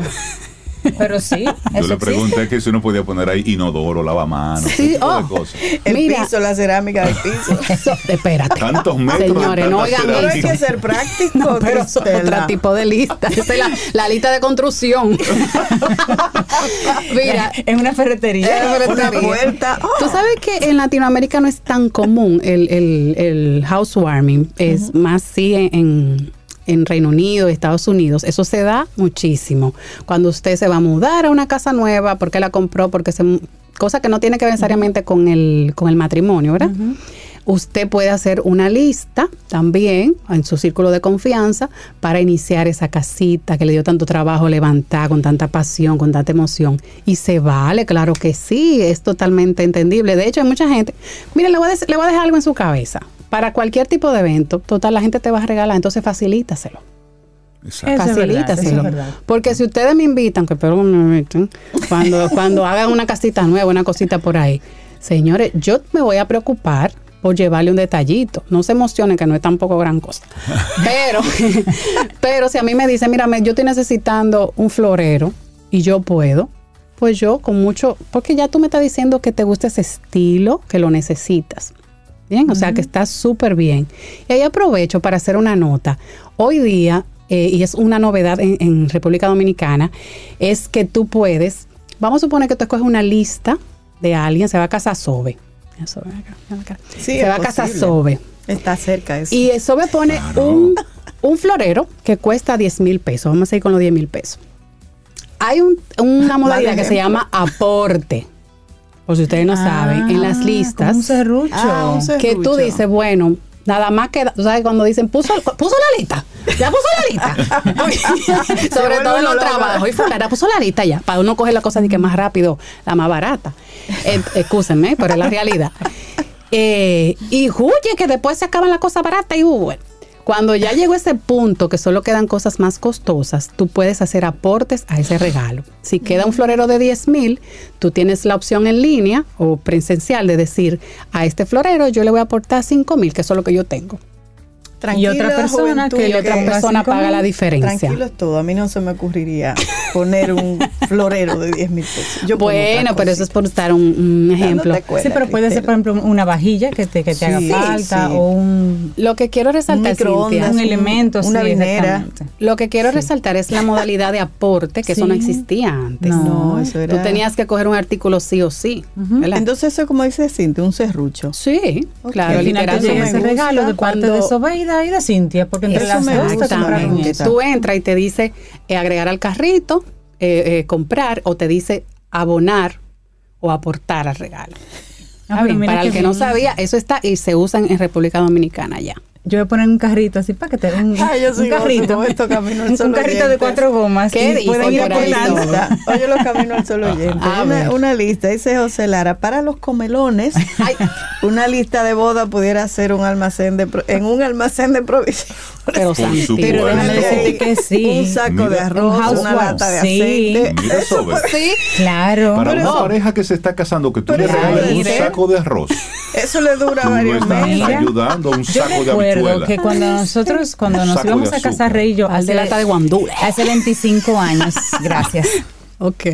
Pero la lista de bodas me la hizo mi mamá con mi hermana. Wow. Porque yo tenía esa mentalidad de, ay, mami, eso como está pidiendo. Y mi mamá, no, mi hija, eso le facilita la cosa. Mi mamá muy avanzada. Sí, sí, eso le facilita, la facilita cosa a la la vida, gente. sí. Eso no es pedir. Ven a tu lista de boda. Yo estoy muy ocupada trabajando. Pues la voy a hacer yo. Pues hágalo Claro. usted. Y ella hizo la lista de boda. Muy y me la mostró. Yo, va, ok, perfecto. Aprobado, Y ella- sí. Y ella la hizo.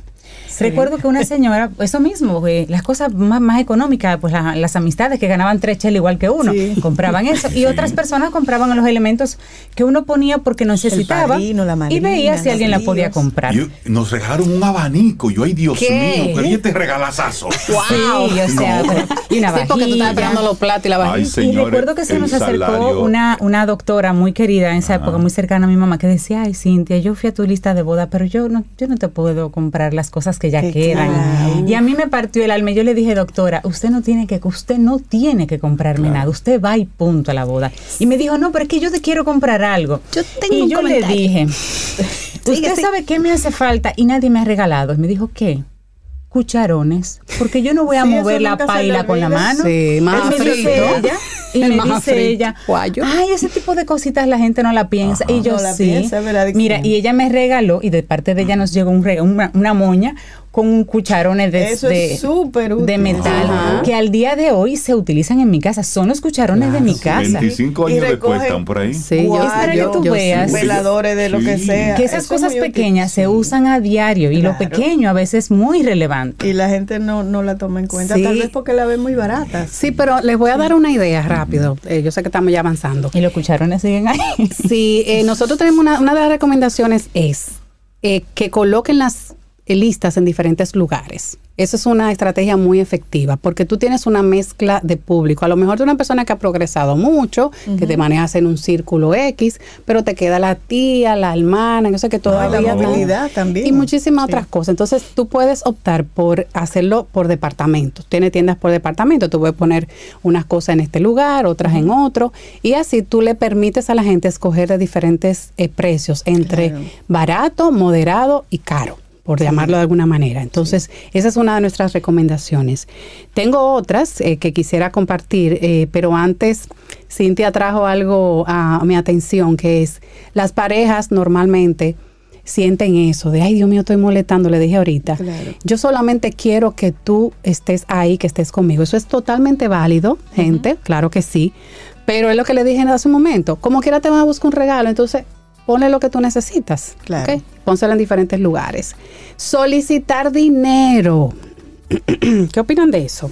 La contribución monetaria. Para, mí los- es válido gente que dice deposita en tal cuenta. Bueno, porque es que- hay gente que, que, que prefiere eso y tal vez sea más útil. Para mí es válido también. Es válido. Sí, sí. Eso, eso creo que tiene mucho que ver con, con la personalidad de quien Sí. pone su Sí, lista definitivamente. y también de su círculo, porque evidentemente eso tú no se lo vas a decir a todo el mundo. Sí, Sí, y todavía los expertos en etiqueta tienen sus encontronazos. Hay Sus como que tienen. con eso. algunos pero- dicen, claro que sí, póngalo. Sí. Y otros dicen, ay, eso no se ve como muy bien. Ay, no. Pero al final de cuentas, yo creo que lo que tiene que ver es la forma. El, Ujú. Claro, hay que tener mucho tacto Claro. hasta para decirlo en la invitación. Le dije, no Sí, es una sí. factura. Sí, por ejemplo, yo Claro, he visto, yo he visto que eso lo han hecho parejas que se casan en República Dominicana, pero están, van a hacer su vida fuera de aquí. También, Entonces claro. nos Sí. casamos aquí, pero como vamos a hacer vida fuera, Sí. pues aquí hay un Prefieren de cuenta claro. que Sí, Sí, preferimos. porque ¿qué voy a hacer Y- con el regalo si me voy? Y Exactamente. con eso comienzan. a- esa- para mí así es muy lógico. Sí. Fuera de ahí, ah, para mí, para mí. A mí Te no me gusta el tema de, un, de Ah, una no, no, no, no, no. Es Sin embargo, miren, un housewarming, por ejemplo, yo no tendría problema con que el saco de arroz, la lata de sí, aceite. claro que sí. Para cuando estemos allá, pues avísame que es lo que vamos a comer sí. adelante para claro,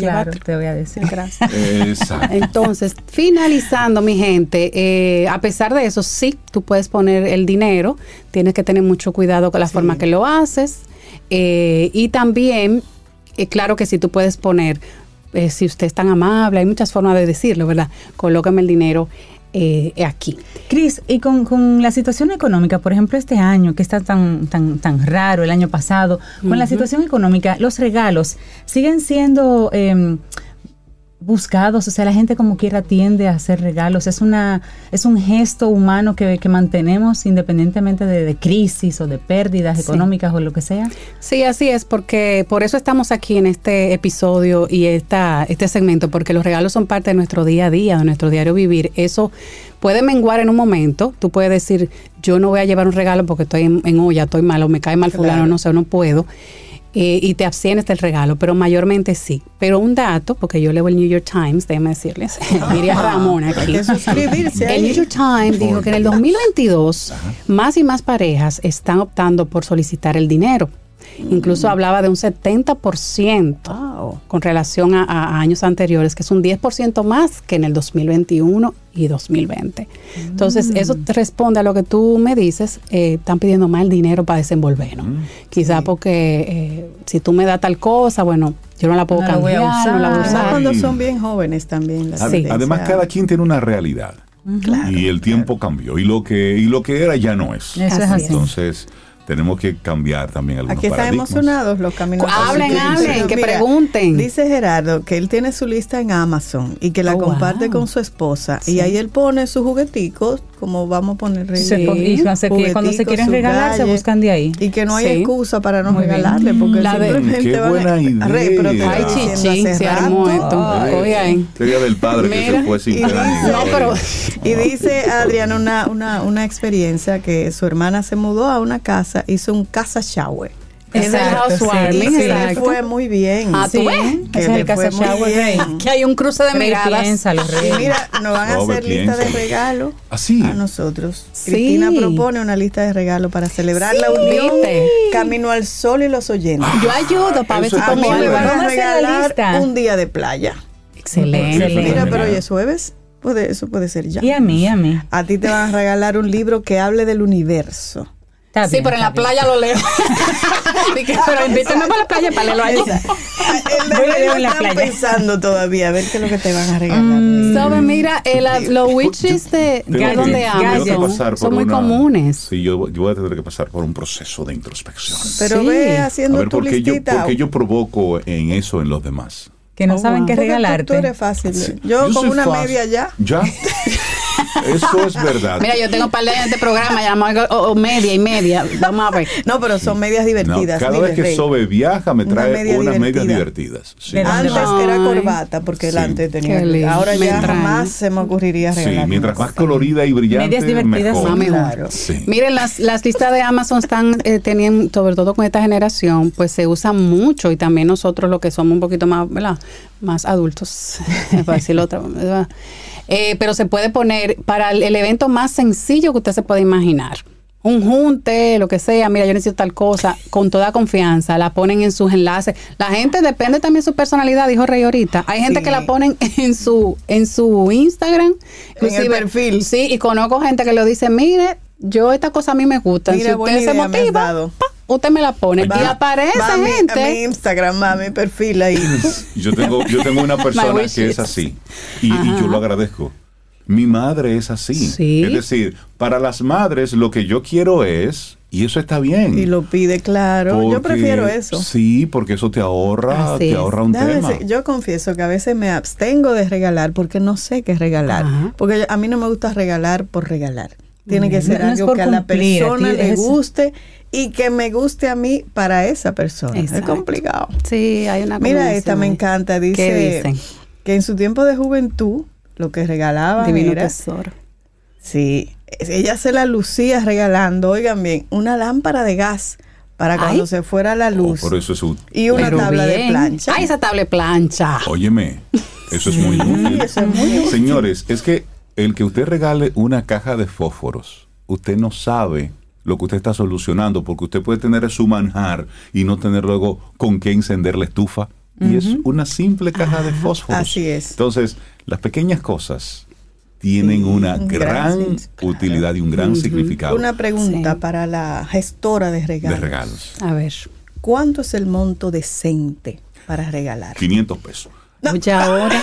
Angelitos, eso fue lo que mira, dijimos mira. al principio. Eso te ayuda a responder el tipo de regalos y el presupuesto, porque ya tú te ajustas a lo que estás viendo ahí. La si te pusieron un guayo, ya está diciendo que lo necesita, tú po- y esa es tu posibilidad. Claro. Claro. Al fin de cuentas, es según tu presupuesto. Claro. Lo que pasa es que ay, que 100 los- pesos, 200, ay, Tú eso sabes es que ching. en los No, lo tú angelitos, en puedas. las empresas, es que tú sabes en la real condición económica que están los compañeros. Sí. No pongan regalo más de tanto. Ay, sí. Eso es verdad.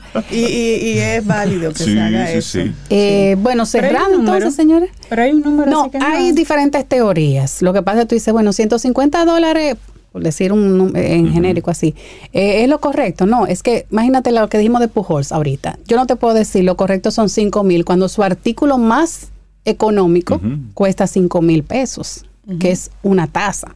Una. El diantre. Una Tú sabes la Una. taza que se compra Una taza. con 5 mil Y ella está pidiendo 36 tazas, para que usted sepa. Sí.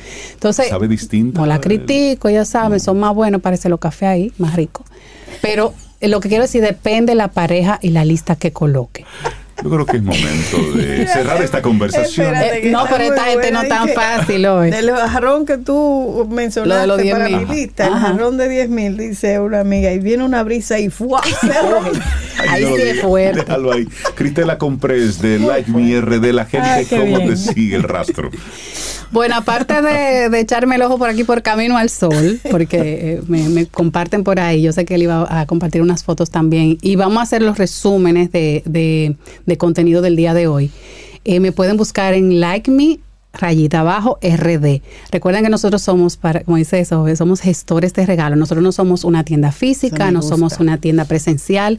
Estamos hablando como el amigo que Silvia tapa remedio. ¿Por qué? Exacto. Porque usted me llama y te dice, ¿dónde yo consigo tal cosa? Ay, si yo una me ya, ya ve, Cristela, necesito hacer un regalo, ayúdame. Y me hizo Bueno, 500 mil sí, preguntas, sí, sí. pero Bueno, porque hay gente que no viene quizá con el con- definido y uno le ayuda. Entonces somos gestores porque te buscamos, te recomendamos, pero también te hacemos la gestión de la compra, de la envoltura y el envío de ese regalo. Es, es un servicio Lo completo. viví. Yo lo he Sí. probado. Mira, te Yo dice, también. dame presupuesto, cuántos Sí. regalos son, cuál es el perfil de esas Sí, personas, sí, sí. ta, ta, tan, ta, ta, tan. Entonces, con eso, ella te da opciones. Yo lo viví te los arregla, te los envuelve, te lo los envía y te manda nota de todo lo que Sí, recibió. Eso es un sí, éxito. sí. Muchísimas sí. gracias. Cristela Comprés, muchísimas gracias. Un placer eh, tenerme aquí. Vamos a hablar del ¿Quieres ser parte de la comunidad Camino al Sol? Ten un buen día, un buen despertar. Hola. Esto es Camino al Sol. Camino al Sol.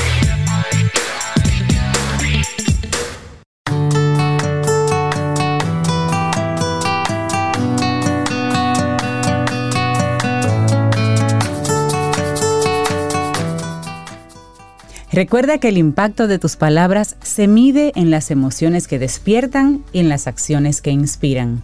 Una frase final de Simon Sinek, conferencista. Y mañana, si el universo sigue conspirando, si usted quiere y si nosotros estamos aquí, tendremos un nuevo Camino al Sol. Sí, estaba yo pendiente de esta canción con todos estos alunizajes que han estado haciendo, la luna y la luna de ayer, que andaba todo el mundo Espectacular, no hablamos de y eso, tomando sí. fotos, compartiendo Que dicen luna azul, pero no es luna azul. De eso hablaremos Sí, después. Sí, sí. Esta es una canción del cubano Tony Ávila y se llama precisamente Alunizando. Así nos vamos. Lindo día. Hasta mañana. Aquí termina Camino al Sol. Pero el día apenas comienza. Vívelo Camino al Sol.